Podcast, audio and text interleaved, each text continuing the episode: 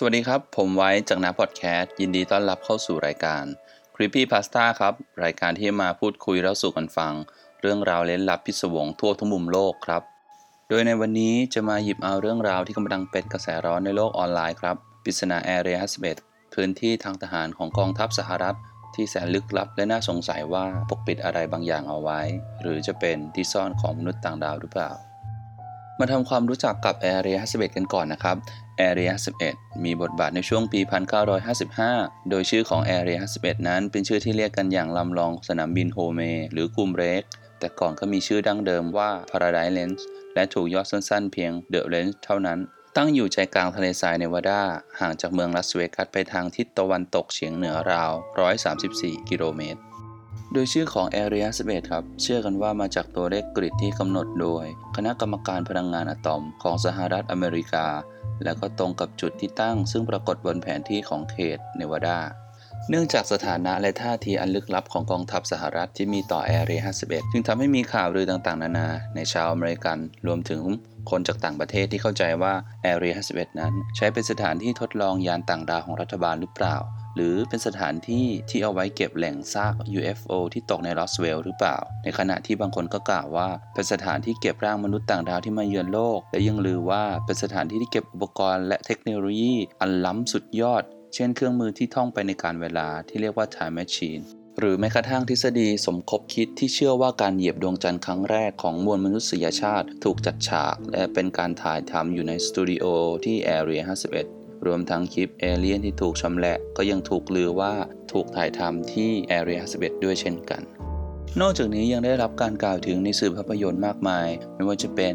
Independence Day ที่ได้เล่าการนำมนุษย์ต่างดาวไปส่งที่ Area 11 และพบว่าสหรัฐมีส่วนรู้เห็นกับเรื่องนี้ หรือจะเป็น The F-File ที่มีการเล่าถึง Area 11 ในฐานะที่มีสถานที่ที่มีส่วนเกี่ยวข้องกับมนุษย์ต่างดาวเช่นกันครับ Area 51 เป็นที่รู้จักและโด่งดังมาก ๆ จากคลิปสัมภาษณ์ในเดือนพฤษภาคมปี 1989 เมื่อชายคนหนึ่งนามว่าบ๊อบลาซาให้สัมภาษณ์พิเศษกับจอร์จแนปป์ข่าวสถานีโทรทัศน์ KLAS TV มาเปิดเผยความลับของรัฐบาลสหรัฐ โดยทำการปิดใบหน้าและใช้นามแฝงว่าเดนนิส ลาซาเล่าว่าเมื่อปี 1988 ตัวเขาเป็นนักฟิสิกส์ทำงานในหน่วยย่อยของฐาน Area 51 เป็นเจ้าหน้าที่พิเศษแผนกอากาศยานที่อยู่ในส่วนเรียกว่า ศูนย์ปฏิบัติการ S4 อยู่ใกล้ๆฐานทัพแอเรีย 51 โดยที่นั่นถูกสร้างให้พรางตากลมกลืนกับทะเลทราย หากดูอย่างผิวเผินก็ไม่มีทางเห็นได้เลย S4 เป็นฐานงานวิจัยมนุษย์ต่างดาวปฏิบัติการอยู่ใต้ดิน มีนักวิทยาศาสตร์จำนวนมาก มีเจ้าหน้าที่ทหารที่เข้มงวดมาก เจ้าหน้าที่ทั้งหมดล้วนศึกษาเกี่ยวกับมนุษย์ต่างดาว และระบบการทำงานของ UFO โดยยังกล่าวอีกว่าเราและมนุษย์ต่างดาวนั้นมีประวัติศาสตร์ร่วมกันมามากกว่า 10,000 ปี ซึ่งมนุษย์ต่างดาวเหล่านี้มาจากกลุ่มดาวซีตา ลาซายังบอกอีกว่าในช่วง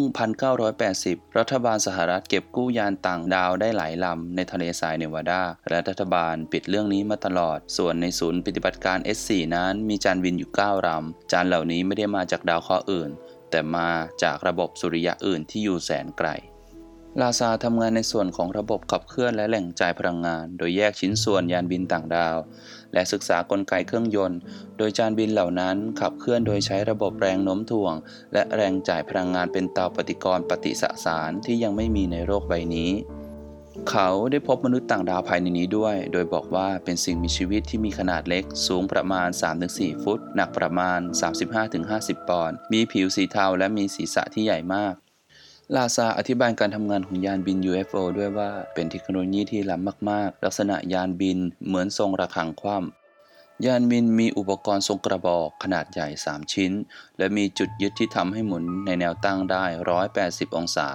และหมุนในแนวนอนได้ 360 องศา แนวอุปกรณ์ทรงขนาดใหญ่ 3 ชิ้น มีอุปกรณ์ชิ้นหนึ่งที่เรียกว่าตัวขยายแรงโน้มถ่วง และจะมีเตาปฏิกรณ์เล็ก ๆ ตัวเร่งแรงโน้มถ่วง ที่ส่งไปยังตัวปล่อยแรงโน้มถ่วงด้านล่างของยาน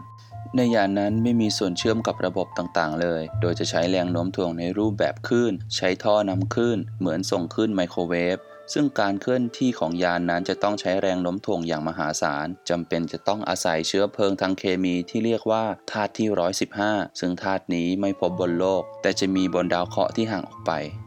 ฟังแล้วอาจดูเป็นเรื่องที่น่าเพ้อเจ้อแต่น่าตกใจมากกว่านั้นก็คือ มือจับเท็จเทอร์รี่เชอร์แวนเนติ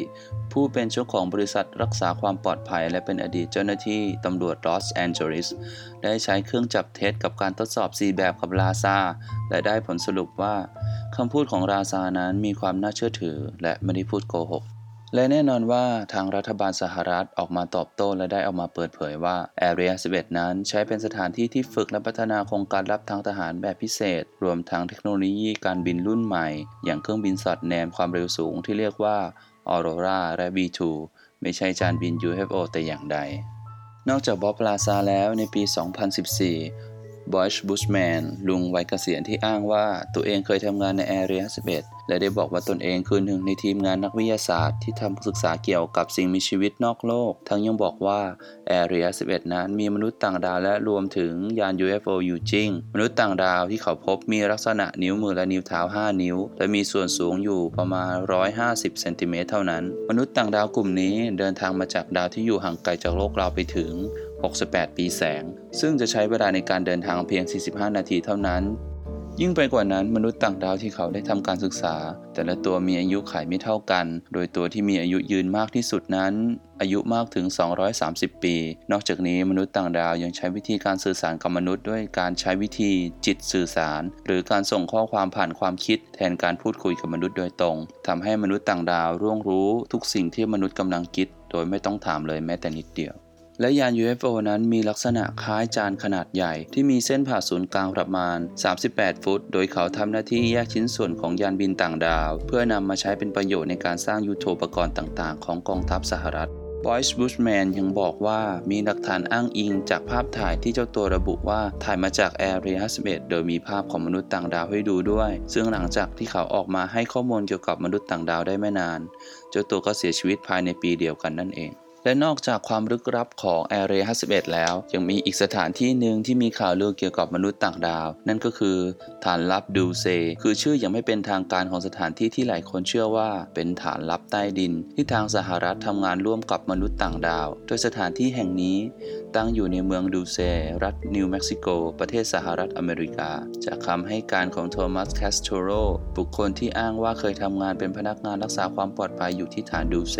โดยอ้างว่าที่นี่มีอุโมงค์ขนาดใหญ่ และทอดยาวไปหลายร้อยไมล์โดยเชื่อมโยง และเชื่อมต่อไปยังสถานที่ลึกลับหลายสถานที่ได้แก่ ใต้มหาสมุทรแปซิฟิก ใต้มหาสมุทรอินเดีย ใต้มหาสมุทรแอตแลนติก เทือกเขาในเยอรมนีเทือกเขาในฝรั่งเศส นอกจากนี้ยังมีมนุษย์ต่างดาวทำงานร่วมกับมนุษย์อีกด้วย ทั้งนี้โทมัสแคสโตโรยังระบุเพิ่มเติมว่า นอกจากตัวเองจะเห็นมนุษย์ต่างดาวทำงานร่วมกับมนุษย์แล้ว ยังพบเห็นสิ่งที่คาดว่าน่าจะเป็นสัตว์ประหลาด ลักษณะเหมือนสัตว์เลื้อยคลานทำงานร่วมกับมนุษย์ด้วย โดยเชื่อว่าสัตว์ประหลาดดังกล่าวเกิดจากการดัดแปลงพันธุกรรมระหว่างมนุษย์กับสัตว์ เนื่องจากตนเองพบเห็นซากสัตว์เป็นจำนวนมาก อีกทั้งสัตว์ประหลาดดังกล่าวยังมีลักษณะครึ่งคนครึ่งสัตว์อีกด้วย ฐานดูเซ ถือเป็นสถานที่ที่มีความลับสุดยอด บุคคลใดที่เกี่ยวข้องกับการทดลอง หรือร่วงรู้ ข้อมูลในระดับสูงจะต้องถูกล้างสมอง หลังเสร็จสิ้นภารกิจการทำงานที่นี่ นอกจากนี้ยังมีข้อมูลจากอีกหลายคนที่เคยไปทำงานในฐานดูเซเช่นกัน ซึ่งแต่ละคนก็ร้วนให้ข้อมูลต่างกันออกไป บางก็บอกว่าฐานลับใต้ดินนี้มีมานานหลายทศวรรษแล้ว บางก็บอกว่าสถานที่ที่นี้เป็นที่ที่ CIA ใช้สำหรับนัดพบมนุษย์ต่างดาว เพื่อแลกเปลี่ยนวิวัฒนาการซึ่งกันและกัน ซึ่งจะได้เห็นจากภาพถ่ายที่มีวัตถุลึกลับปรากฏบริเวณนี้อยู่เป็นประจำ และนี่คือข้อมูลที่เกี่ยวข้องกับ Area 11 ครับ ที่ผมได้รวบรวมมาให้ลองฟังกันครับ หากใครมีข้อเสนอแนะติชม ก็มาพูดคุยแลกเปลี่ยนความคิดเห็น หรือคอมเมนต์กันได้ตามช่องทางต่างๆ เลยครับ ส่วนวันนี้ผมไว้ขอลาไปก่อน สวัสดีครับ